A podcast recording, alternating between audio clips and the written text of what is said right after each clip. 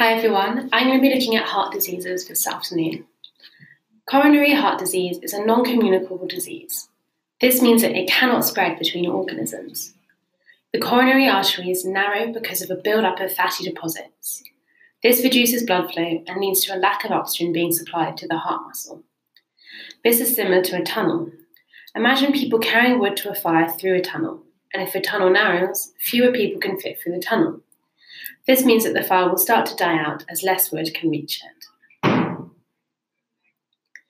So, in coronary, coronary heart disease, it is the coronary arteries, which are the arteries that supply the heart specifically, which are becoming narrowed as a result of the buildup of fatty deposits.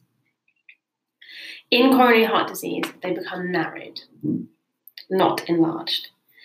Heart valve disease. Heart valves can become faulty, either by leaking or being unable to fully open.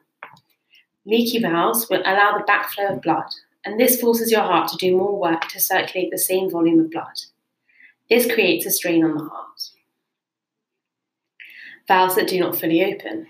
Valves that do not fully open is another form of heart disease, and that can obstruct the blood flow. Therefore, a greater force is required to force the blood through the body. This also adds to the strain on the heart. Faulty valves can be replaced by inserting either animal or artificial valves. Although this, this, is less drastic than a heart transplant, this still involves major surgery and problems with blood clots can happen. So, faulty valves is a potential um, is what causes heart valve disease, and it allows the backflow of blood, causing the heart to be more, do more work to see, circulate the same volume of blood. Valves that don't open fully obstruct blood flow, and both types of fault add to the strain on the heart. So the two types of heart valve disease that I just mentioned are leaky valves and valves, don't fully, valves that don't fully open. Treatment of heart failure. In the extreme case of heart failure, patients may require a donor heart to be transplanted. Immediate transplantation is not always possible. This means that patients can be kept alive using artificial hearts whilst they wait for a donor heart.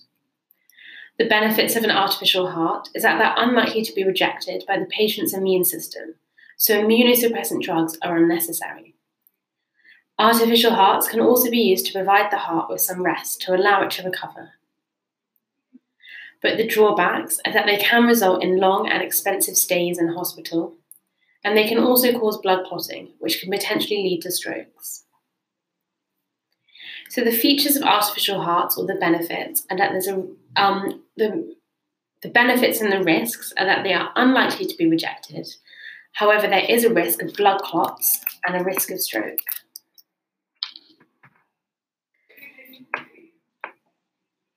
So, non communicable diseases um, are diseases which cannot be spread between organisms.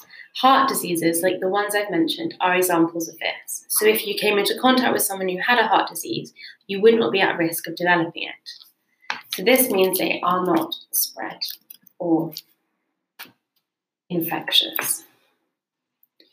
So, just to recap on those types of heart valve diseases, we've got leaky valves and we've got valves that don't open fully. Just remember that it means that a non communicable disease is not infectious, it cannot be transmitted.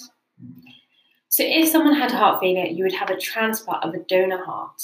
And then, while they are waiting, as these wait lists can be long, they may have an artificial heart. Artificial hearts may not be ideal because they can result in long and expensive stays in hospital, as well as blood clots. And these blood clots can potentially lead to strokes. So, these are the disadvantages of artificial hearts. And that brings this episode to a close on heart diseases. Thanks very much for listening. If this episode has got you in the mood for more podcast revision action, then you should search for our other revised podcast channels that cover a lot more than you'll find here. Search for Revise on whatever platform you got this podcast from, and you'll find them. And while you're at it, if you could rate us five stars and subscribe or follow to all of our revised podcasts that cover every subject you need, then that will help other people to find our podcasts.